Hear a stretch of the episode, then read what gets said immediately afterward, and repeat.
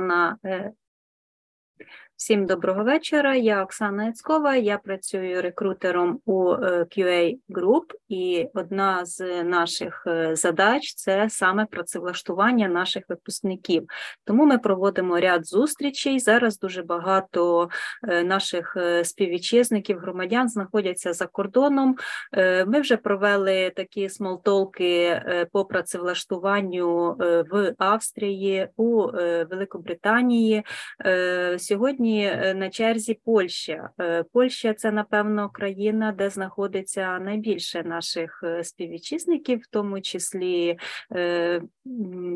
тому числі, звичайно, це і it спеціалісти, тому що ми все-таки будемо більше наголос робити саме на it спеціальностях, але, е, звичайно, е, цікаво буде почути і думки е, загального плану, і щодо побуту в Польщі, і щодо пошуку роботи інших напрямків Польщі, якщо це буде цікаво нашим глядачам і слухачам. Всіх запрошую активно включатися включатися в розмову, е, задавати запитання. Можливо, хтось також проживає і на своєму досвіді е, має якісь е, приклади чи запитання, тому запрошую всіх до нашого Small І так, Польща. it ринок Польщі насичений і місцевими, і іноземними компаніями. Тут зростають сервісний і продуктовий напрями, з'являється велика кількість нових стартапів це динамічне мультикультурне середовище. І сьогодні у Польщі населення якої 38 мільйонів людей працює майже півмільйона саме it талантів. Є дуже багато компаній, і е, за минулий рік експерти оцінили е, ринок it ринок е, більш ніж 17,5 мільярдів доларів. Е, звичайно, ми будемо говорити більш такі речі, які ем, цікавлять е, саме е, наших слухачів. І сьогодні з нами е, погодилися люб'язно з нами поспілкуватися наші спікери: це Олександра Довга та Богдан Немировський. Я надам нашим спікерам слово, вони самі про себе розкажуть, чим вони займаються, як довго вони вже проживають в Польщі. Наскільки Польща для них стала, скажімо так, країною зручною для проживання, для для працевлаштування. Тому, будь ласка, е, Саша, почнемо е, вам надамо слово, а потім вже Богдан. Окей, супер, дякую дуже. Оксан. Добре, мене звати Олександра Довго. Зручніше мені, коли до мене кажуть Саша Довго, тому так ви можете мене знайти в LinkedIn. Ем, я hr бізнес-партнер е, компанії WebMeridian. Більше п'яти з половиною років, в принципі, працюю в HR рекрутменту. Ем, зараз надаю додатково кар'єрні консультації і також веду свій youtube канал за про поради, якраз як шукати роботу, як свідчитися, як максимально екологічно проходити всі кар'єрні сходинки і виклики, які в нас зараз є. Що стосується мого особистого досвіду з Польщею, це я рік проживаю вже більше року проживаю в Польщі, якраз після ну, 24 числа вимушена було переїхати. За цей час попрацювала в компанії, в якій є польський офіс, і напевно власне буду досвідом цим ділитися здебільшого е, з цією компанією співпрацею. Там працювала HR, не рекрутером, але була дотична до знань про, скажімо так, рекрутмент і HR в Польщі, і тому спробую чимось цікавим для вас поділитися. Дякую, Сашо. Е, давайте ще познайомимося з нашим другим спікером. Це Богдан Немировський. Будь ласка, Богдан. Доброго дня. Мене видно так. так. Доброго дня, мене звати Богдан Немировський, можна просто Богдан, як комусь зручно. Е, я займаюся рекрутингом вже більше трьох років. Е, також один із напрямків напрямків це коучинг, особистий бізнес також, бо довгий час я займався саме консалтингом бізнесу. В Польщі проживаю вже більше року. До війни я потрапив в Польщу. Потрапив в Польщу до війни, тому що якраз ми розраховували, що ми їдемо в Польщу розвивати там офіс, дивитися, яка буде ситуація з Польщею взагалі для компанії, для нашої. І ну, на жаль, так сталося, да, що 24 числа почалась війна. Е, ми вирішили з дружиною залишитися в Польщі. уже з кінцями, як то кажуть, і ну, не все так гадалося, як хотілося б для компанії через саме конкретну війну, тому що це у нас аутсорс аутстав була з самого початку компанія. Потім ми взяли напрямок, зараз розвиваємо напрямок рекрутингу, і тому, ну скажімо так, аутсорс аутстав, я я думаю, що більшість рекрутерів знають, яка зараз ситуація в Україні з аутсорсом і аутстафом. А, Ну а для тих, хто не знає, то вона досить така серйозно погана. Тому напрямки рекрутингу ми вибрали, пішли в цьому напрямку. Е, і ну, працюємо не тільки з польськими компаніями, працюємо з різними компаніями, тому якби досвід, як і польський, є, так і не польський. Тому сподіваюся, що зможу допомогти людям і розібратися в питаннях Польщі в основному, але можливо ще якісь будуть питання дотичні до рекрутингу в загальному, тому може ще щось цікаве розповім. Дякую, Богдане. Давайте почнемо з таких загальних, на вашу думку. Е, ну, по черзі е, зараз Богдан у нас на зв'язку. Наскільки схожий it ринок, от саме е, польський та український, на вашу думку, чи є якісь суттєві такі відмінності? І Якщо вони є, то які як ви гадаєте? В загальному, чесно скажу, мабуть, все досить схоже. Досить схоже через те, що в першу чергу, якби.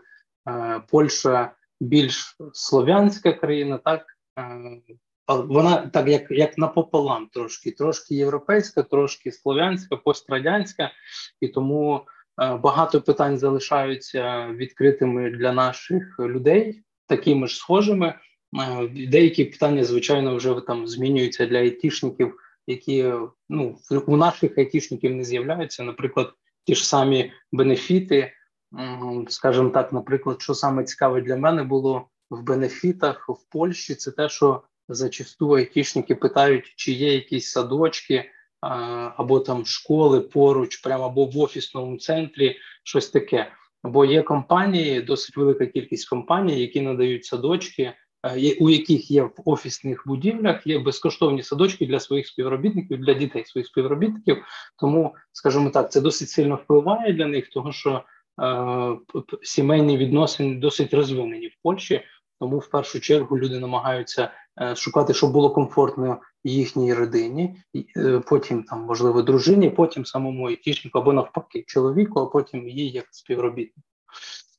Що ще я можу таке сказати відразу, щоб згадати?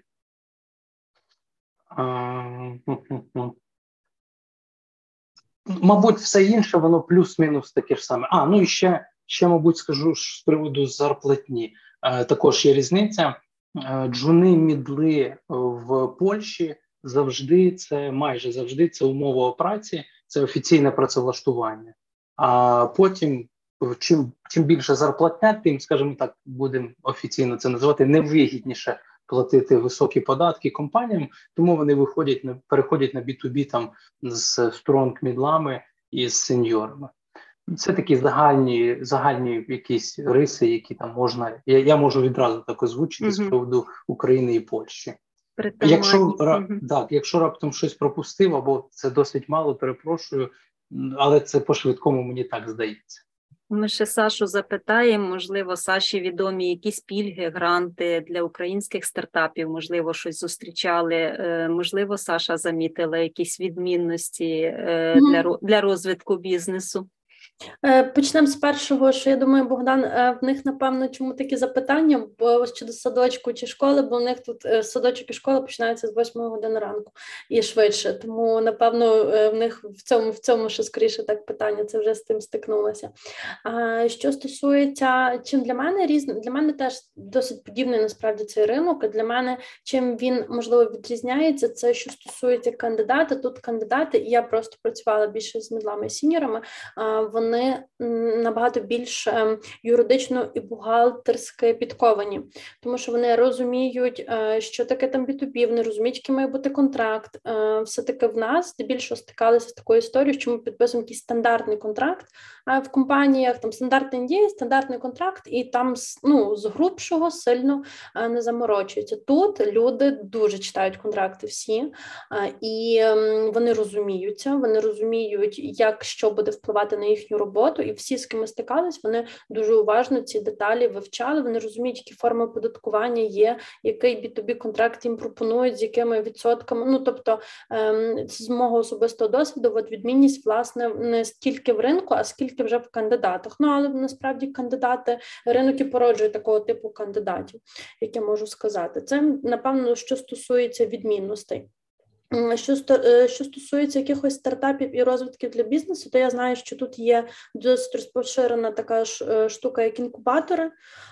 Це стартери, інкубатори, е, тобто це організації, куди можуть звертатися молоді стартапери, скажімо так, якось так називали молоді стартапери, підприємці, які хочуть консультації з тих чи інших ем, технічних або менеджерських. Позицій, так і їм ці позиції надаються. Умови треба читати в кожного окремо. Я так сходу не скажу, але точно такі організації є, точно це надається. І звісно, треба звернути увагу на державні зараз. Е, дуже велика допомога насправді українцям в цілому. Тому е, я думаю, що це можна легко дізнатися, якщо люди територіально знаходяться, то в якихось місцевих ужондах і е, таку інформацію я думаю отримують ті, хто прагнуть е, саме під е, до розвитку підприємницької діяльності як е, компанії. А я перепрошую, також ще додам, якщо принагідно, чи можете в чат е, закидати лінки на такого плану, наприклад, е, корисності? Е, Ми спікери зараз. Е, то, ну, якщо маєте під рукою, та або потім, що ми могли додати до самого Я не думаю, чату. що ми угу. насправді потім тоді краще додамо, тому що ну ми угу. як це ем, вечір, ми вже не такі мультизадачні. Все окей, добре, але так, щоб просто людям потім було корисно. Окей. окей. Так, так, потім тоді скинемо вже організаторам. Угу. Ну, ми всі прекрасно знаємо, скільки е, ну точніше, ми навіть і не знаємо точно. Я таку статистику не вибирала, але ми знаємо точно, що дуже багато наших людей е, зараз проживає е, у Польщі. Чи на вашу думку відчувається ця перенасиченість саме українськими спеціалістами? Наскільки бажані українські it спеціалісти у польських компаніях, чи так само спеціалістам з досвідом наскільки важко? Працевлаштуватись, чи вони все-таки працюють е, здебільшого в тих компаніях, е, а просто проживають локально в Польщі, чи таку інформацію ви володієте, вивчали? Саша, е, як якщо... А, Могдан, да. Да, якщо можна, я тоді почну. З мого досвіду, так, з мого досвіду почнемо з того, що раніше до українських спеціалістів відносились в Польщі досить трошечки, будемо так казати, трошечки негативно до війни, до війни, через те, що е, українські спеціалісти почали е, піднімати планку заробітної плати досить високо, і тому європейським е, партнерам було досить досить тяжко витримувати таке навантаження фінансове. Тому до початку війни відношення було таке: краще взяти свого або якогось європейця, який там недалеко від Польщі. Ну і там далі дивитися по ситуації, як вона йде, через те, що ну звичайно е, в першу чергу їх більше співробітників it е, сектора в самій Польщі ніж в Україні. Але зараз знову ж таки, на жаль, після початку війни е, ці самі ставки вони почали досить серйозно падати. Там більше 20% це це 100% за рік упали, тому трошки легше стало навантаження по заробітній платі для е, польських е, компаній, е, і тим самим вони вже трошки лояльніше почали відноситись до українців. Взагалі, відношення в цілому до українців досить прекрасне в Польщі через те, що всі прекрасно розуміють, що це не сильно забіга... не сильно залазячи в політику, так що це досить е, досить страшна ситуація, яка зараз відбувається в Україні. Тому ніхто ні в якому разі там не не намагається на цьому заробити чи ще щось. Навпаки, намагаються допомогти як можуть, чи можуть е, з приводу того, як працюють українські айтішники в Польщі. Ну з мого знову ж таки досвіду. Більшість звичайно працює на своїх старих проектах, просто чекають там, що відбудеться в Україні або можливо не відбудеться. Е, Хтось починає шукати роботу офіційно. на ремоут, це також часто буває в першу чергу для карти побуту. Бо це для для декого це досить важливо, якщо вони там ці зацікавлені залишатися на досить довгий час. Це вже там додаткові так юридичні якісь питання, але там шукають офіційне працевлаштування для того, щоб було зручніше для того, щоб було зручніше отримати карту побуту, для того, щоб було легше залишитися в Польщі, було менше питань. Тому що при всій повазі з усієї європейської сторони до українців, але є законодавство міграційне, яке працює так, як воно має працювати, і вони там не роблять ніяких виключень. Ну там, звичайно, що вони на початку зробили якісь виключення, так там до 24 серпня і тому подібне, 2023 але все одно там міграційне законодавство залишається в ЄС, тому е, під нього треба підлаштовуватись, тому якби офіційне працевлаштування в цьому дуже серйозно допомагає і закриває досить велику кількість питань. З приводу того, з приводу перенасичення українськими співробітниками it сектору в Польщі, я 100% можу сказати, що з моєї знову ж таки точки зору цього ще немає. Е, тому що, по-перше, не так багато айтішників, як хотілося б зараз в Польщі. По-друге, не так багато їх шукає роботу офіційно в Польщі, ну взагалі в Польщі. Тому в порівнянні там з тим, що ви озвучили раніше 500 тисяч приблизно it спеціалістів самих польських, то самі розумієте, там додаткових декілька десятків тисяч вони роль грають, але не таку серйозну, щоб там якось е, коригувати ринок. Тому Перенасичення поки що точно немає. В it секторі 100%, на мою думку, тому ж таки. Угу. Ну, це це звичайно гарно е, добре, як то кажуть, приємно чути, що немає того перенасичення, тому що е, дійсно е, не від добра люди зараз знаходяться за кордоном. Е, Тому давайте е, все-таки е, розпочнемо про працевлаштування.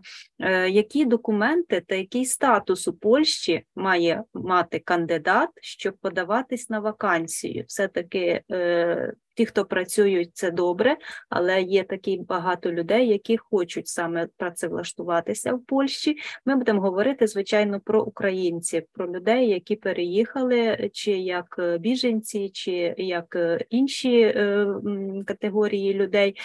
Які саме документи вони мають мати, щоб подаватися на вакансії, саме я так розумію, по польському по польському законодавству, польські компанії? Може, Саша? Та, ну, це залежить від типу співпраці, який буде заключено з конкретним працівником. Е, з мого досвіду, наскільки я пам'ятаю, е, ми коли B2B, ем, та, то там, здається, потрібно песель, то що отримують люди, це такий ідентифікаційний код е, польський.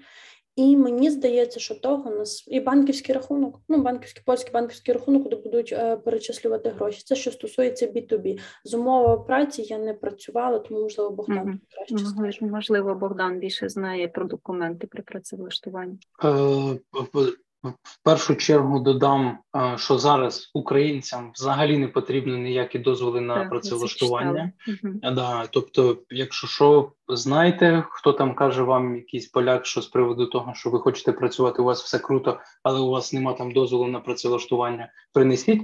Цього зараз для українців взагалі ніхто не має права просити. Українці можуть просто прийти в будь-яке місце, почати працювати, якщо вони там підійдуть один одному. Так е, з приводу е, те, що Олександра сказала е, раніше, варіантів співпраці, так B2B, умова праці або якийсь інший варіант. Так там є ще якісь інші варіанти. Вони там буквально займають не знаю, можливо, 1-2% ринку мова Польщі. З, мова з ліцензія, чи якось так вона називається. Да, да, там, це, там. Угу. Да, там, там є, я ж кажу, там декілька є варіантів ще залишаються, але вони там буквально 1-2%, і вони такі досить е, каверзні, тому якщо хтось буде раптом пропонувати, тому Тут треба дуже обережно знайдіть краще якогось юриста, який вам допоможе в цьому розібратися. Бо я кажу, є там прості варіанти, да, B2B умова праці, а все інше це вже щось там хитріше. Те, що ще не озвучилось, значить, дивіться, ви можете подаватись на умову праці на офіційне працевлаштування, не буду по польськи офіційне працевлаштування спокійно, будь-куди в будь-яку компанію. Просто треба розуміти, що в офіційному працевлаштуванні в Польщі більше 50% будуть займати оподаткування. Це в першу чергу ЗУС, це соціальні виплати і страхування, як в Україні, це ЗУС. Потім ідуть додатково ПДФ подохідні, так ви зрозуміли. І ще додаткові податки, і вони в загальному займають приблизно 50-53% від всієї зарплатні в Польщі. Тому треба розуміти, що там знову ж таки це вигідніше для компанії на початку, поки ви молодий спеціаліст не заробляєте багато, а потім вони будуть намагатися перейти на B2B. З приводу і знову ж таки з приводу умови праці ніяких документів не потрібно, як Олександра також сказала раніше, що просто песель, е, там паспорт і тому подібне. Воно нічого це ну для них зараз це ніякої ролі не грає, бо українці прирівнюються там по законодавству е, трудовому до поляків абсолютно спокійно. З приводу B2B, тут два варіанти: так: B2B український ФОП і B2B польський ФОП. B2B український ФОП. Тут треба розуміти, що тут встануть більш за все, що рано чи пізно встануть податкові питання, оскільки працюючи в Польщі, так але українським ФОПом ви є резидентом Польщі, податковим резидентом Польщі. Це додаткові питання до вас будуть в плані податкових. Після 183 днів перебування в Польщі ви автоматично стаєте податковим резидентом Польщі. Так, так, так. Звичайно, будемо так, як чесно казати, що не це не перевіряється зараз для українців. Так ніхто там особливо не буде там вам казати, що це погано чи добре, але а, добре або погано, але це взагалі ну якби не бажано таке робити, так бо е, буде потім можливо є ймовірність того, що потім буде больніше, чим зараз зручніше, так е, але в такому випадку ви можете спокійно, якщо є можливість виїжджати, заїжджати так в Україну, також повертаючись до питань таких хитрих якихось нюансів, е, заїжджати, виїжджати, не мати 183 разом днів, так працювати українським ФОПом, брати е, там справку про резидентство України. Податкове резидентство відправляти його в польську компанію і якби на цьому закривати питання резидентства. Та знову ж таки це відноситься до людей, які там не зацікавлені в карті побуту, які зацікавлені просто перебувати в Польщі, поки це безпечно, так поки небезпечно в Україні і безпечно в Польщі. Е, Тому цей B2B варіант з українським ФОПом він має право на існування. Так, є B2B з польським ФОПом. Це вже зовсім інша справа, набагато складніша, як також Олександра вже раніше говорила. Так, поляки е, вони серйозно підковані в питаннях юридичних питаннях фінансових, в першу чергу, так тому що тут все серйозно, це Європа. Тут люди намагаються кожну копієчку до копієчки враховувати, розуміти, що вони підписують, бо раптом що. То компаніям невигідно потім є є дуже багато штрафів трудових, да тому подібне, е, які компанії потім будуть оплачувати за за рахунок того, що десь щось сталося, тому вони можуть перекладати там фінансові якісь такі зобов'язання співробітників і пішло, поїхало, і тому вилазить те, що ринок створює серйозних розумних кандидатів, які знають, намагаються розуміти, що вони роблять, так і підписувати. Е, тому, повертаючись до питання B2B польського, це ФОП польський, е, не пам'ятаю, чесно, як по-польськи називається там G, не пам'ятаю, складно, складно. Е, Тому польський ФОП в загальному є там е, три чи чотири Форми оподаткування для польського ФОПу не пам'ятаю також прям точно всі. Це треба в ідеалі підходити там е, також до юристів, перепитувати або до бухгалтерів польських перепитувати. Але в загальному скажу так, що е, для айтішників е, для айтішників оподаткування на польському ФОПі буде від приблизно 15% до там також 50% того, що, наприклад, е, є такі варіанти оподаткування, які зручні на початку, поки не дуже велика зарплатня, там, грубо кажучи, до 10 тисяч злотих в місяць, то є форма оподаткування, в якій ви платите близько 21%, е, але там від доходу, так, не від обороту. І вона зручна на початку, але поки ви не доходите до ліміту, там здається в 300 тисяч злотих чи щось таке в рік тоді ви зразу переходите на підвищену ставку, яка є там більше там 200 тисяч злотих в рік. Ні, да, ви переходите на ставку, е, здається, 42%. Тобто в два рази більше відсотка відсоток оподаткування, тому ви він вже комусь серйозне підприємство. Ви вже да, підприємство. да. Е, Також з приводу серйозних підприємств, які хочуть бути ФОПами, а не спілка, це ООО наше. Е, Є також варіант, в якому ви платите е, зараз, якщо не помиляюсь, 21-22%, щось таке ви платите, і там ну, досить серйозні заробітки. Там там взагалі ліміт до 2 мільйонів євро, щось таке в рік.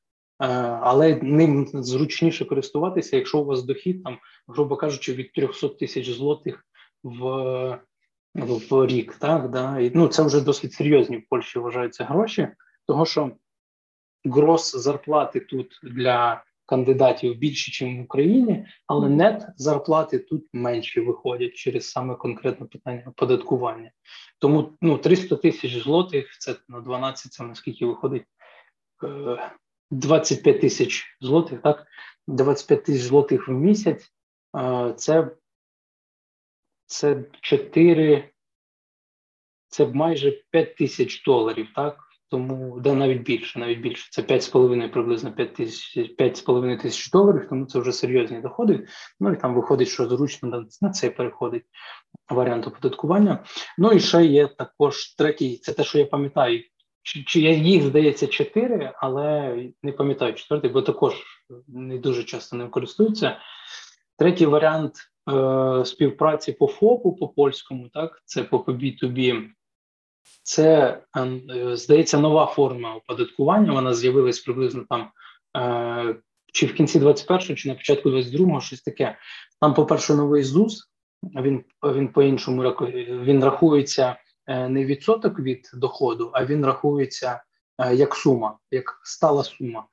І в цьому процесі, в цьому оподаткуванні, він стає зручним айтішникам в тому випадку, Е, якщо у вас немає великих затрат, ці попередні два, то що ми обговорювали, е, там йде оподаткування від доходу конкретно, не від обороту вашого як ФОПа, і тому вам. Е, вам, як ФОП, і у якого нема, нема великих затрат, так не дуже зручно користуватися такими такими видами діяльності, такими видами ФОПа, і тому вони там, я так розумію, що мабуть спеціально для ФОПів придумали для айтішників придумали таку штуку. Там здається, ну там взагалі під е, окремі види діяльності там виділяються окремі відсотки, і там е, найнижчий відсоток оподаткування це здається, чи 2, чи 2,5, чи 3 відсотки, щось таке, а найбільший 19, здається, відсотків е, це від е, обороту. В такому випадку, якби ФОПам айтішникам стає зручно, бо в них нема затрат. Так, те все те, що прийшло, це є якби дохід, практично майже все. Да? Тому в, е, у айтішників там 12%, якщо не помиляюсь, 12% плюс сталий ЗУС. Він в залежності також від доходу, там щось 350 злотих в місяць. Е, там це перший ліміт, так, другий ліміт там щось 650 злотих в місяць, і третій ліміт приблизно 1100, я так приблизно називаю е, злотих в місяць. Але ну там е, доходи щось до 60 тисяч злотих в першому варіанті, в другому варіанті щось там до 300 тисяч злотих, і в третьому варіанті більше 300 там до 2 мільйонів євро. Богдане, давайте так, так. ми да, е, все-таки ми зараз більше е, говоримо вже про заробітні плати, трошки проговорили да, оподаткування. Піти, туди. Так, е, тому давайте все-таки повернемося до до теми працевлаштування. Угу. Ну, Я зрозуміла, як і наші глядачі, що як таких спеціальних якихось дозволів, документів не потрібно зараз. Це безтерміново чи ну, чи по якийсь термін, що ці документи не потрібні е, на сьогоднішній день. Це встановлено якісь терміни для цього, що до, е, до такого то терміну не потрібні документи, а потім потрібні. Чи поки що невідомо про ці терміни? Е, поки що ніяких термінів немає, так як і з приводу для кого це? Це для всіх українців поки, в загальному. Поки що не встановлено. І, і поки що так, поки воно є, поки працює. Тому а коли давайте... воно закриється без так. Тому давайте все-таки більше проговоримо, де ж де ж саме шукати цю роботу, де е, е, вакансії прослідковувати, е, служба зайнятості польська, наскільки вона працює, не працює, чи рекомендовано, чи не рекомендовано реєструватися, чи допомагає в роботі якісь е, саме такі структури е, по працевлаштуванню. Давайте це проговоримо. Саша, можливо, ви щось нам додати? Я, на жаль, так як я е, не знаєте. Типовий так, айтішник, типовий айтішник, mm. я про держустанови знаю дуже мало, насправді. Добре, а якщо не про держустанови, от е, просто де де ну, mm-hmm. так, ті, ті самі сайти, так. які, можливо, ви назвете, будуть Назву. корисні. Mm-hmm. Тут важливо розділяти, яку роботу ми шукаємо і в якій компанії. Бо в нас насправді, якщо так з грубшого, можна поділити на три види компаній. Це Украї... це українські компанії, які мають офіси в Варшаві, або там міжнародні компанії з центром е, в Україні, ну тобто українські компанії. Це міжнародні компанії, в принципі, якісь корпорації в цілому. І третій варіант це місцеві польські компанії е, е, айтішні. Відповідно до цього, нам треба перш за все, щоб ми зрозуміли куди ми йдемо. Так відповідно до того, куди ми йдемо, буде формуватися, яким чином ми туди йдемо, раз і що нам для цього потрібно. Знову ж таки, і от власне, то, що ми говорили про співпрацю, це теж е, один з перших етапів, коли. Ти вже, коли будеш мати офер, ти вже там визначишся. Тобі бухгалтер надасть консультацію, якого виду там оподаткування тобі конкретно там взяти. Відповідно, у нас є три варіанти. Якщо ми говоримо, що це там, наприклад, Якісь е, компанії EPAM, Elex, там Intellias е, чи якісь подібні українські великі компанії, які мають офіс там в по цілій Польщі, то ви аплаєтеся їм просто на сайті, так як і е, решта компаніям відгукуєтесь на доу, нашому в тому числі. Так є доу аналог польський. Вони вже розробили польський сайт, тому можна подивитися якісь вакансії і там. І LinkedIn. LinkedIn ви можете писати як просто відгукуватись на вакансії, так і писати рекрутерам, якщо ви бачите, що відкриті вакансії конкретно в цій компанії. Це якщо ми говоримо власне про такі українські.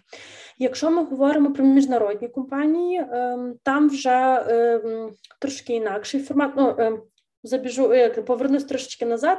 Е, по той варіант, який я озвучила, там нічого для вас не змінюється. Вам не потрібно якимось е, унікальним чином робити CV чи унікально готуватися до співбесід. Тобто, це по суті та сама українська компанія, просто вони мають офіс в Польщі. Все. Ну тобто, весь процес, окрім вже потім юридичних моментів, відбувається звично так, як є ем, в Україні, скажімо так. Ем, наступне питання це якщо ми говоримо про міжнародні компанії, там вже трошечки від відрізняється ситуація. Вони вже можуть їхні вакансії бути розміщені на локальних європейських там сайтах. Є такий сайт Indeed, Glassdoor, ем, е, LinkedIn той самий будуть розміщені. Якщо ви, наприклад, в LinkedIn ставите, що ви знаходитесь географічно змінюєте свою локацію, LinkedIn починає вам автоматично підкидати вакансії цього регіону вашої е, кваліфікації. Тому, якщо ви е, переїхали, змініть, і вам вже плюс буде додатково сам LinkedIn присилати якісь корисні е, корисну інформацію. Ем, Друге, ще важливий такий момент: ем, в кого є така можливість, користуйтеся зараз рефералами. Це дуже хороша історія, коли вас кудись рекомендують і в Польщі, і в принципі в всіх закордонних компаніях дуже добре працюють реферали. Ем, здавалося би, що все має проходити якийсь етап, інтерв'ю, аплайн і все решта. Але з мого власного досвіду, з спілкування з рекрутерами е, Польщі і далі, скажімо так, найкраще е, дуже добре працюють реферали. Тому е, класно писати напряму рекрутерам в LinkedIn або знаходити знайомих, які знають, працюють і так далі. З польськими компаніями в мене досвіду немає. Тут, напевно, може Богдан щось розкаже. як як туди потрапити, але мені здається, механізм схожий. Ти аплаєшся на сайті, ти відгукуєшся на Indeed і решта сайтів. Тоді таке е, питання, як то кажуть, переходяще, наскільки е, ну ви знаєте, що в нас ринок е, джунів дуже перенасичений, наскільки ця проблема є, чи немає такої проблеми в Польщі, саме початковий рівень спеціалістів?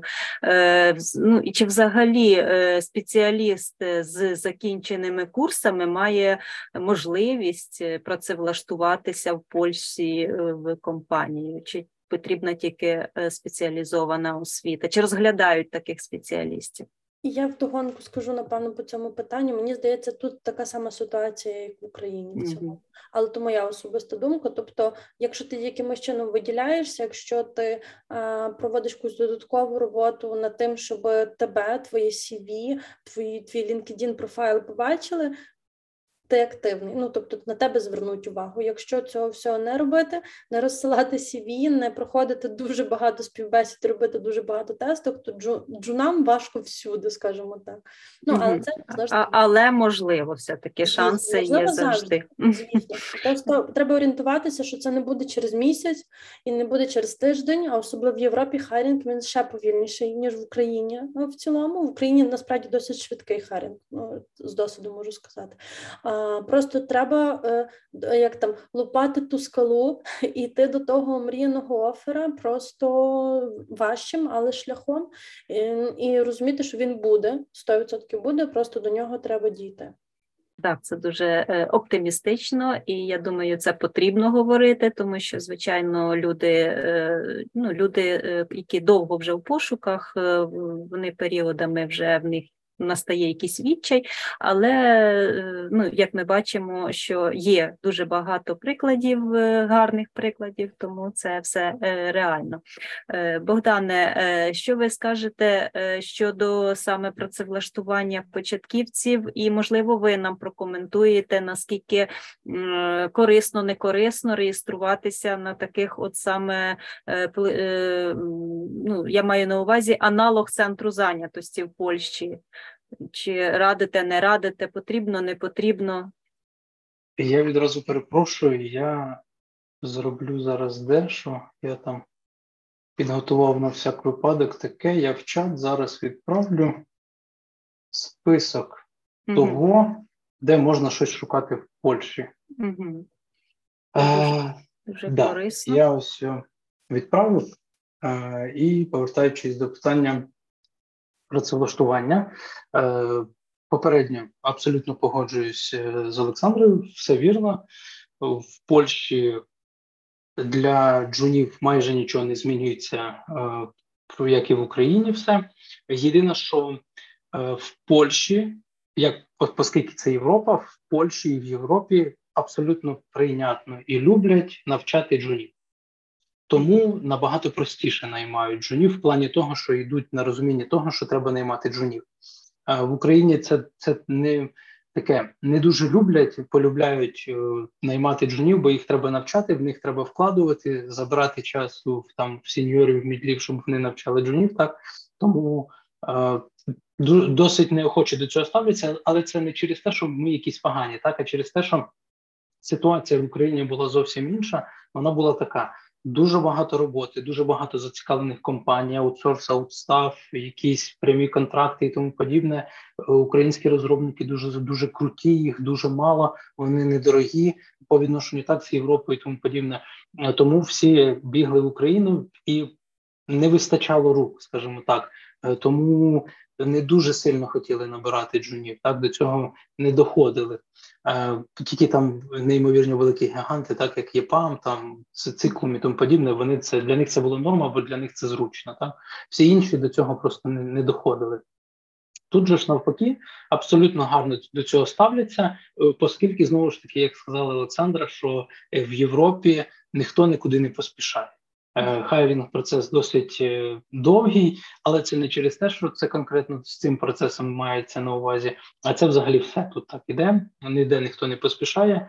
Е, є країни, в яких навіть там не знаю, якась Німеччина чи ще щось. Там там взагалі це страшне. Там можна тижнями, місяцями чекати хоч на щось. Тому так, про хайринг процес так ми також трошки пізніше поговоримо. Mm-hmm. Е, Наскільки поширені саме такого плану онлайн навчання, саме ті спеціальностям в Польщі? Є таке, як в нас. У нас в нас на сьогоднішній день ви знаєте, що дуже це поширене, дуже велика кількість виходить з курсів Е, шукачів роботи, чи це та є така практика в Польщі?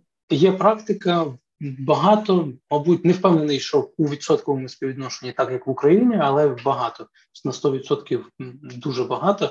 Це нормально, тому що насправді е, там комп'ютер сайенс в університеті, який займає 5 років чи 4 да, там роки, він не завжди такий корисний, як може здатися. Не через те, що е, дуже важливо, чого не беруть джунів на роботу відразу, і так відношення таке до джунів, того що немає комерційного досвіду, так. і це насправді найголовніше в айтішці. Що комерційний досвід і він якраз цікавий, того що якщо ти закінчив там computer science з червоним дипломом, тобі всі пожали тисячу раз руку, який ти прекрасний студент, але ти там пишеш грязний код, то то відразу ти не дуже цікавий. Е, бо в тебе нема комерційного досвіду, в якому не потрібно знати там е, якісь неймовірні алгоритми, які там Нобелівські премії заробляють. Це не обов'язково потрібно знати. Потрібно вміти для початку правильно писати код, і цього зачасту не дають е, якраз таки в університетах.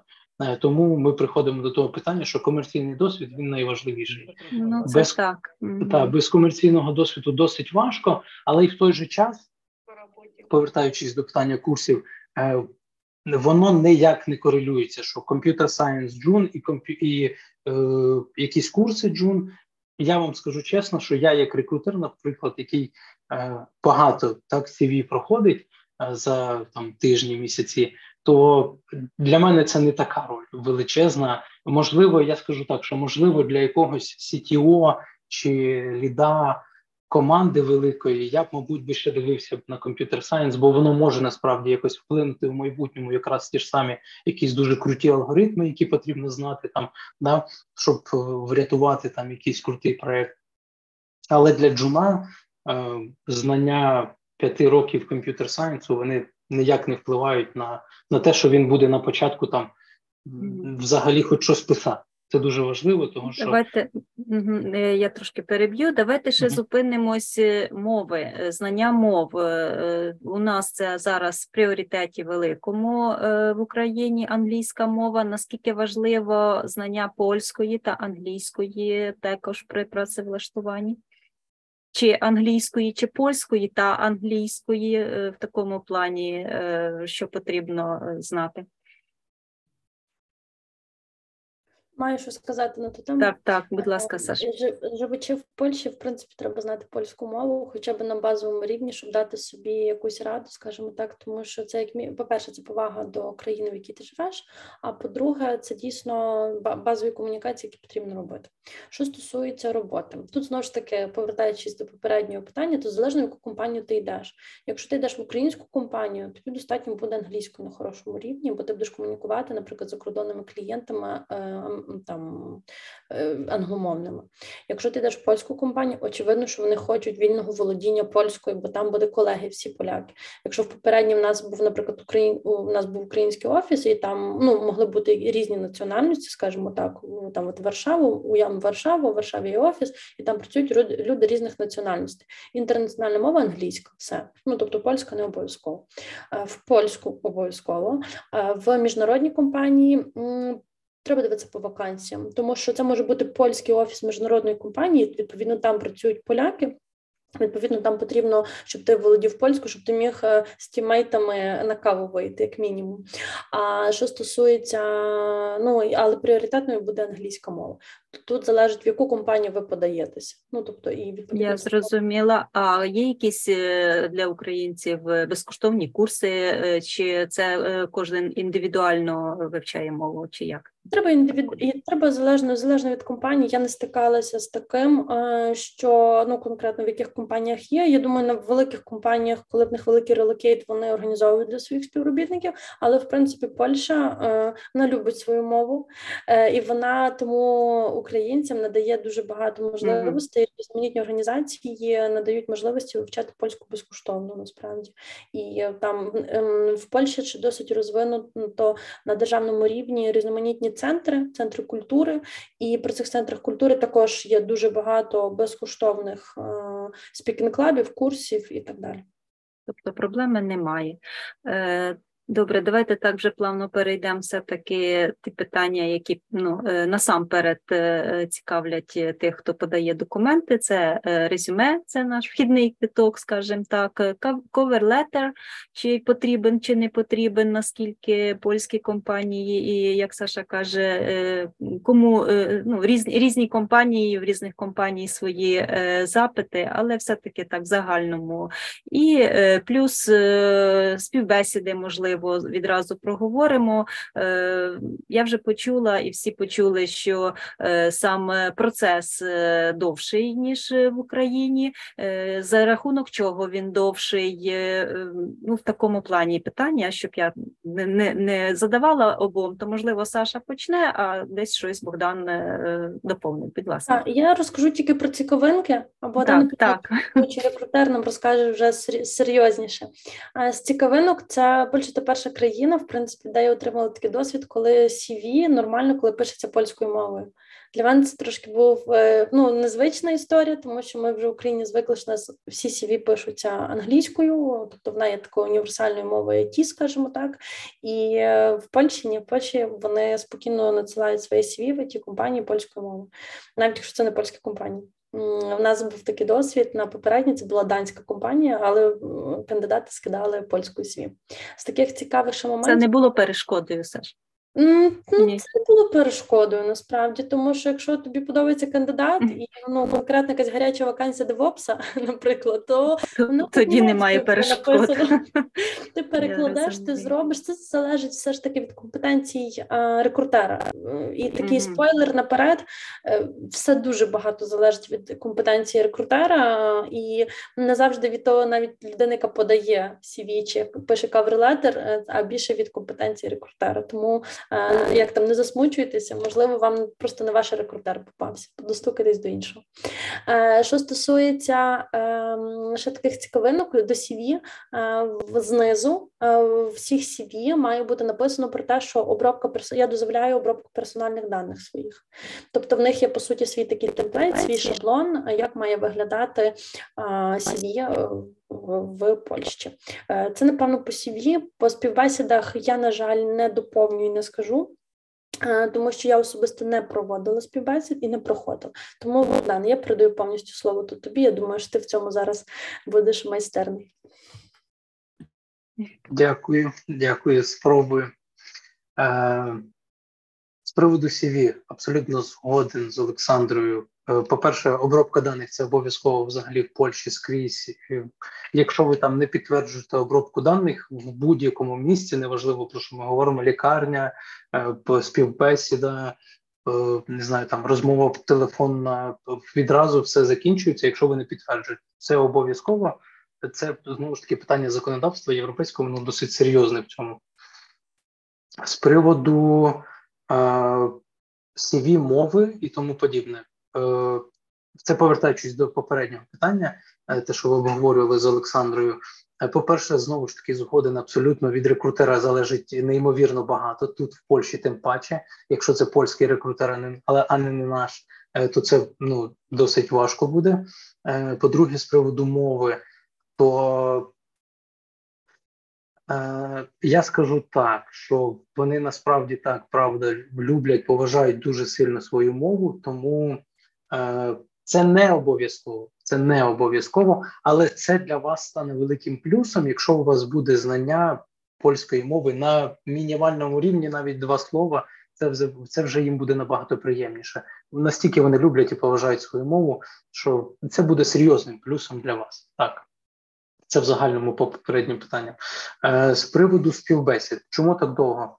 Е, Знову ж таки, повертаючись до попередніх питань, е, великі компанії зачасту тут багато великих компаній. Можливо, хтось знає, можливо, не знає. У Варшаві є Google Hub, ну мається на увазі хаб від Google, офіційний, Amazon офіційний, Netflix офіційний, у яких є штаб-квартири тут в Польщі. Досить велика кількість компаній, айтішних електронних здоровенних гігантів відкриваються в Польщі, відкриваються в нових містах, відкривають штаб-квартири через те, що е, є податкові питання, які зручні для компаній. Тому для них якби це норма відкриватися в Польщі, плюс розвивається країна у всіх цих напрямках. Тому е, вони люблять, вони е, це така норма, да, це такий етикет в компаніях великих проводити дуже багато CV. Е, Ой, перепрошую, дуже багато співбесід, дуже багато етапів е, через те, що вони хочуть бути впевнені на 100%, що там кандидат їм підходить. Так тому е, це перше, що вони досить багато етапів проводять. Друге, це те, що е, в Польщі не люблять взагалі в Європі не люблять перепрацьовувати взагалі. От настільки не люблять, що робочий день, начебто, закінчується в 5 годин, а в 4 години людей вже ну ти не достукаєшся ні до кого. Настільки вони не люблять перепрацьовувати. Настільки вони, ви, якщо спробуєте до когось добитися в вихідні дні, то ви ще получите по шапці за це. Повірте, це обов'язково, тому що е, всі поважають свій вільний час і вони ніколи не витрачають його на роботу. Це звичайно ж таки відноситься в першу чергу до якості життя, де так у людей без біганини вистачає всього в житті, тому вони якби не витрачають час на якісь там бігання по роботі і тому подібне. Е, тому через це да, люди не поспішають, відповідають, читають, проводять співбесіди, повертаються, можливо, до вас через пару днів з якимось питанням. Ви відповідаєте на це питання за дві хвилини. Людина починає пооброблювати інші питання, ставить вас в чергу. Ви знову через два дні там з'являєтесь в черзі з вашою відповіддю йому подобається ця відповідь, ви йдете далі з вашим там CV, чуть-чуть проходите, проходить тиждень, два, три, чотири, ще скількись. Я переб'ю Богдане. Е, ви кажете, ви кажете, ви приходите. Тобто там це все відбувається онлайн, чи все-таки це ні, все ні, наживо це відбувається? Це, ні, ні, це я маю на увазі, що ви відповідаєте. Ага, так? Ага. Але з приводу релокейта і е, офіса, то гібрида і тому подібне, то зараз. Е, все більше і більше переходить в гібрид, якщо кому комусь буде цікаво, або це може якесь буде наступне питання то вже е, так я хотіла да це запитати. Наскільки як який переважає е, формат роботи, тому що у нас зараз дуже поширений е, саме ремоут, але я також, коли ми проводили попередні смолтолки, то все-таки більше надають перевагу офісній роботі в європейських країнах. Польща більше гібрид, так я так розумію. Е, в Польща Е, як так сказати правильно, якщо в співвідсотковому відсотковому співвідношенні так говорити, то uh Польща на 50% ще ремоут.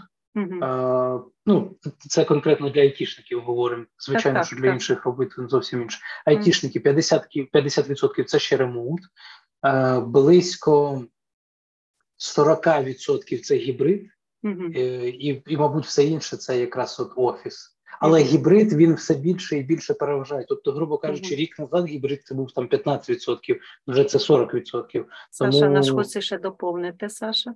Так, так, говоріть, Олександра, я я якраз по цій темі, бо це така, я працювала якраз HR, це така HR-ська біль була, бо ніби ми людей набрали в офіс, а людей нема в офісі. Ми орендуємо офіс, а людей нема в офісі.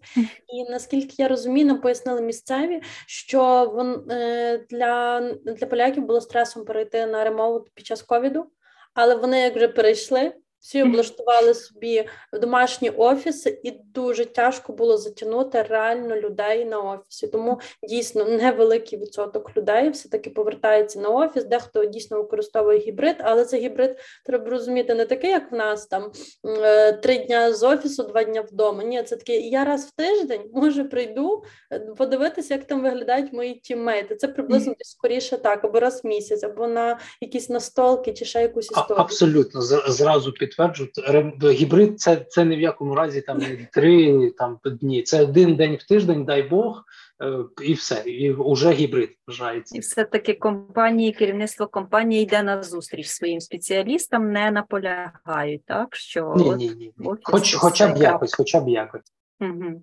працюють і добре. Я зрозуміла. Ну, е, я думаю, що тут насправді залежить від політики компанії в цілому. Тобто, будьмо реалістами, ми ж трошечки про бізнес, в тому числі, якщо компанія орендує дорожезний офіс, наприклад, і е, працівники не ходять, тоді то нащо тримати той офіс? І, Відповідно, однозначно просто стараються якимись іншими методами людей все таки в той офіс там повернути, бо все таки комунікація е, вона відіграє важливу роль. Дуже Зараз мені включився HR, який має про це сказати. Я виключаю HR і слухаємо далі.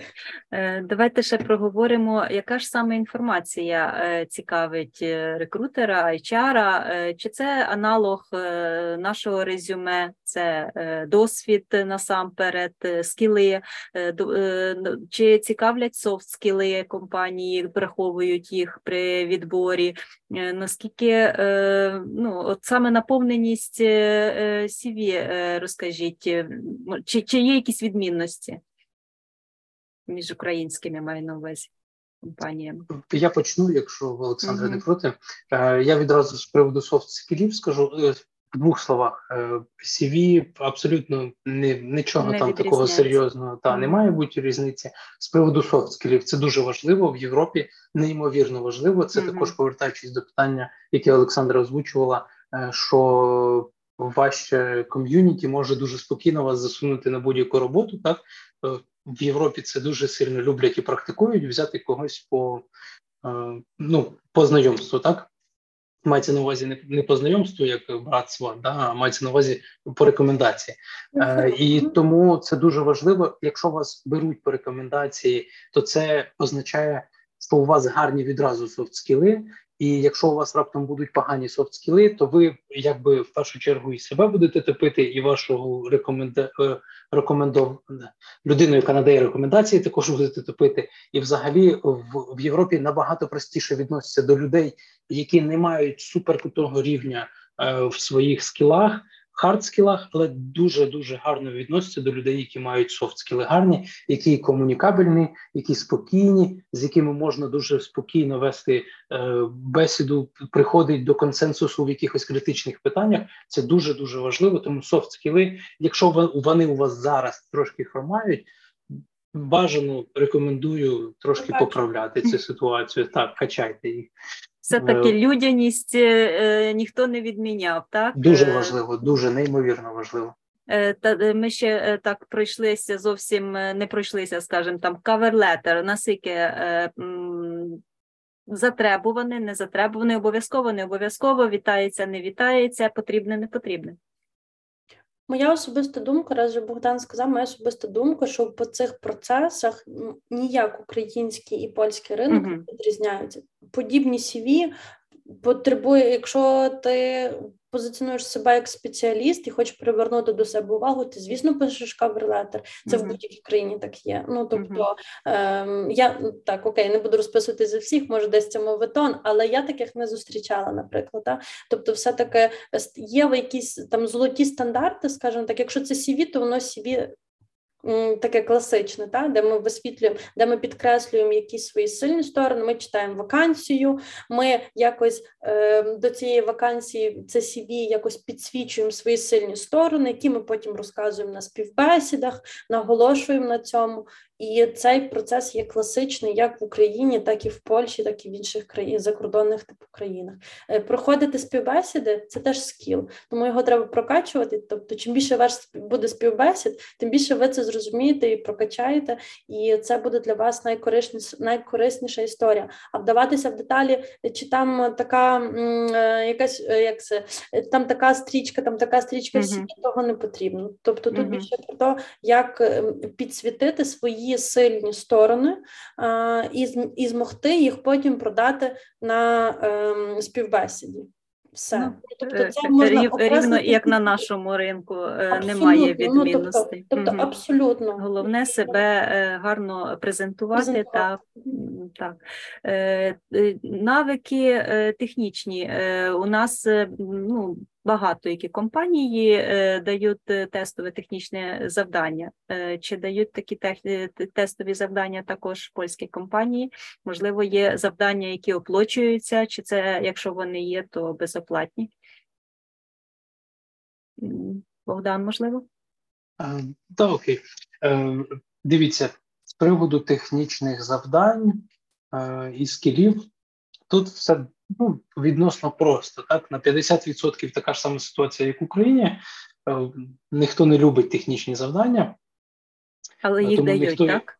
Ні, ну іноді Ні. дають. І іноді, це, буває дуже рідко. Да. Рідко. Е, ага. Знову ж таки, через через якусь, я можу сказати так, е, через якусь е, таку, через якусь таку любов до того, що може автоматизувати процеси, що є нормальним, так в Європі люблять не давати, не за не завантажувати там своїх спеціалістів для того, щоб перевіряти ці технічні завдання, тому і тому подібне, а люблять дати е, якісь уже готові завдання, яких від якихось ресурсів, так е, якісь задачки на час, щось таке.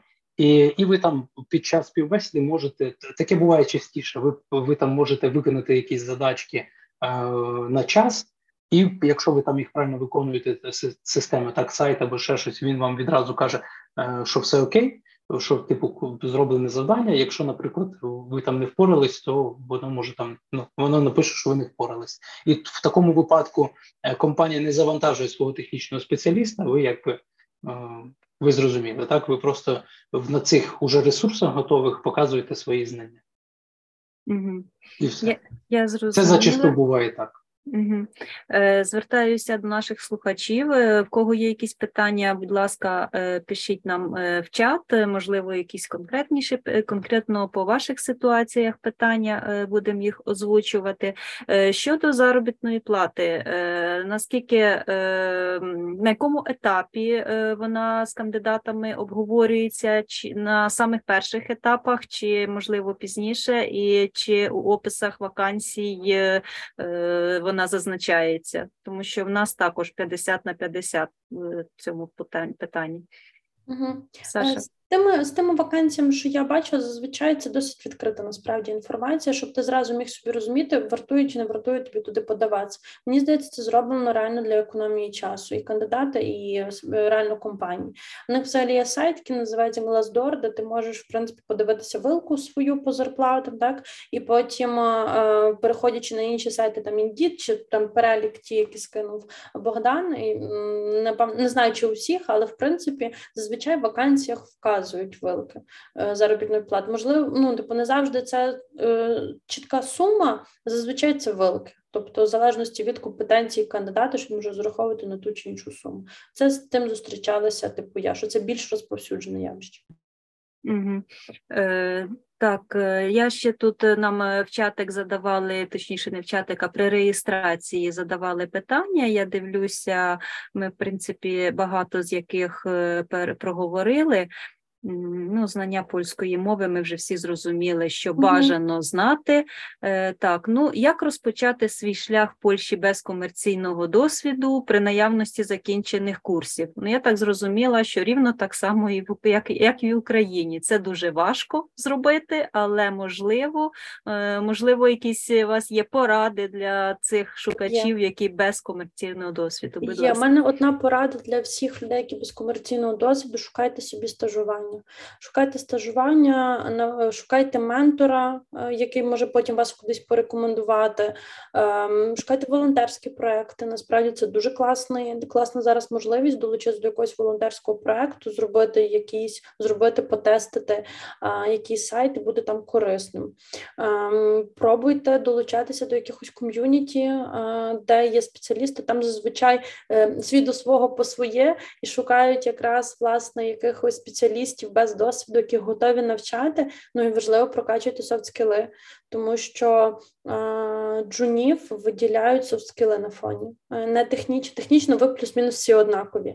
Але від того, наскільки людина впевнено проходить співбесіду, наскільки вона показує свою мотивацію, готовність виконувати там тестове, навіть на якісь стажування піти, це ж все одно буде ваш досвід. Ну це все одно буде ваша користь того. Тому використовуйте кожну таку можливість, де можна якось навіть на безоплатній основі, де можна зачепитися, набрати досвіду, розширити своє CV, там портфоліо, кому це актуально.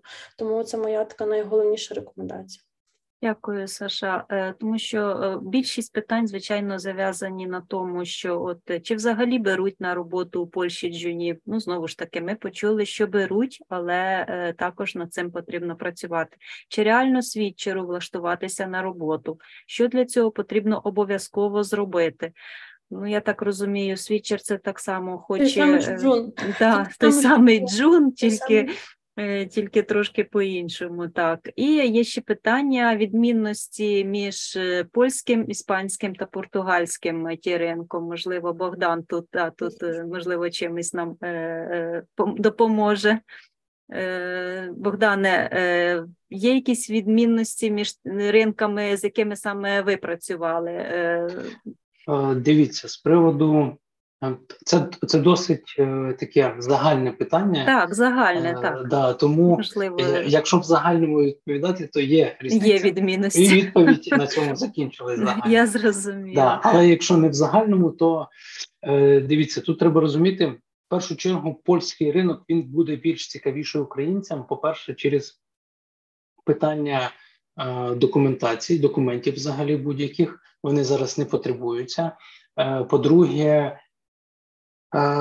в, в соціальні страхування і заробітні плати вони корелюються з тим, що є нормою, так можна так сказати. В той же час це з того, що я знаю, з того, що в мене є досвід. Так він не досить великий, там щоб я там можливо конкретизував, але з того, що я маю мінімальний досвід, Португалія розумієте, в першу чергу це невелика це невелика країна, вона найбідніша в ЄС.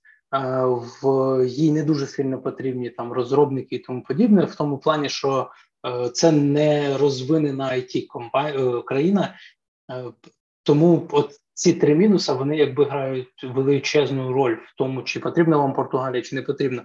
Якщо ви хочете в Португалії, тому що там тепло і гарно, і там є сієста, Ну тоді вам ну взагалі не в ІТ, Тобто це, це питання. Ні, то, тоді вам е, е вид е, ремоут е, і можна жити далі в Португалії. Так, да, да, да, то вам все там підійде. Да. Але ну там чи будете ви працювати, не зрозуміло. Ну але в той же час я знаю людей, які насправді працюють в Португалії, е, живуть в Порт, живуть в Португалії, е, дуже круто живуть в Португалії, дуже круто це там. Ну не, не без різниці. Там все окей. Ще податків. Питання податків тим е, Португалія цікаве, тому що там не обов'язково там е, і рік ти можеш не платити податки в державу, точніше там якось 5% ти можеш тільки платити. Тому айтішники всі туди переїжджають, але це точно не джуни, а вже люди, які можуть собі дозволити туди переїхати і працювати ремонт. Перепрошую за цю вставку. Ну, е, люди люди цікавляться так, вони повинні це чути. Ну можливо, є варіанти в людей між трьома країнами, тому є такі запитання. Ну і ще запитання з такого, що ми ну ніби як е, чітко не проговорили, чи можна працевлаштуватися е, в Польщу з України, а потім вже е, переїхати. Думаю, що це не буде проблемою, на мою думку. Богдан. Я перепрошую, у мене трошки зв'язок зник. Ага. Чи можна працевлаштуватися з України, а потім вже переїхати до Польщі? Так. Та, ну, тут, тут дуже дивіться, тут дуже важливо, е, що е, тут люблять конкретику зараз, сьогодні і відразу. Е, Тому, наприклад, якщо ви будете відправляти CV, в якому буде вказано, або там будете буде на LinkedIn вказано там, що це Київ, Львів, не знаю, Дніпро, і живете ви в Києві, Львові, в Дніпрі, то більш за все, що ваше CV відразу відкинуть. Це треба розуміти, бо це повертаючись до того, з чого я почав наше знайомство з приводу аутстаф аутсорсу в Україні. Все дуже дуже сильно погано через те, що ніхто не хоче е, переживати, чи зможе цей співробітник працювати, чи не зможе. Тому простіше навіть не розглядати його, аніж там ну, повірити йому на слово і потім думати, а коли ж він переїде в Польщу чи не переїде. Тобто може бути проблемою, е, якщо Так, працевлаштовуватись з України. Тобто, Тут щоб повертаючись до кавер, до каверлетеру, якщо ви зможете, якщо ви відразу Мгм. кажете, що я відправляю, я там не знаю, зараз збираюсь, ось о, Мгм. е, майже чемодан останній зібрав, осталось зубочистку забрати, ой, зубну щітку забрати, і, і я вже їду в Варшаву. Ну тоді більш за все, що питань не буде. Якщо ви напишете, що я в найближчі 4 місяці виїжджаю в Варшаву, ну Можуть бути питання. так, так. Я би Е. сказала, е, Оксан, можливо, таким чином, що для того, щоб збільшити воронку подачі CV, е, наші кандидати можуть це зробити, розраховувати це на це як основний. ос- Основних роботодавців, можливих майбутніх ні.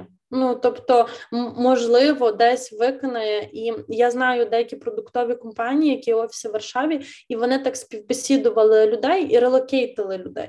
Тобто є такі можливості, але це скоріше виключення з правил, тому що який може бути плюс? Може бути плюс тільки, що вони один раз заплатили за релокейт, а далі зарплата буде твоя умовно менша для бізнесу, і це буде вигідно в цілому.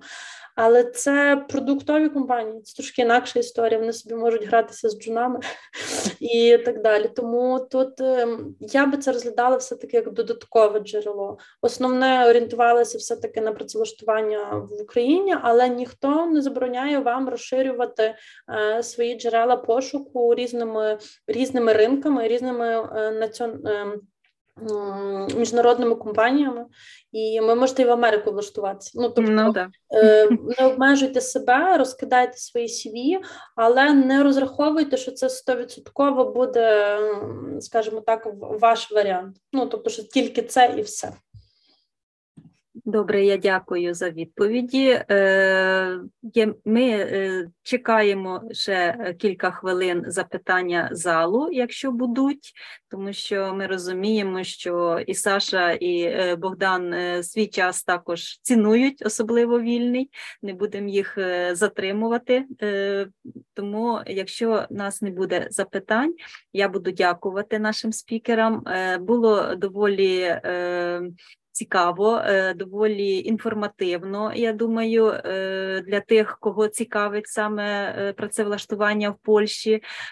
І якщо ви ще нам можливо ми будемо формувати відео для загального перегляду. Якщо будуть якісь джерела, якими ви захочете поділитися, ви можете їх додати і. Будуть е, всі вам, е, ну кому це цікаво, також будуть користуватися, вам е, дякувати. Я вдячна за ваш час, приділений нашій групі, і нашим слухачам. Бажаю всім гарного вечора. Накажу, Лариса? щоб не приїжджав. Ага, це хтось включився е, не по не по справі, скажімо так. Трішки не по питаннях, так. Наталя, ми будемо завершувати, тому Так, дякую усім. дякую. Гарного вечора. Гарного Дякую вам за таку можливість. Е, Там долучайтеся в LinkedIn, підписуйтеся так само на канал YouTube. Думаю, буде корисно вам подивитися. І дякую за цікавий вечір, за цікаву можливість. Богдан Зелений. Всім також дуже дякую. Всім дуже дякую за знайомство. Було дуже приємно. Підписуйтесь на канал, е, долучайтесь в LinkedIn. Е, Бажаю всім успіхів. Обов'язково. буде добре. Обов'язково підпишемося і долучимося. До побачення. До побачення.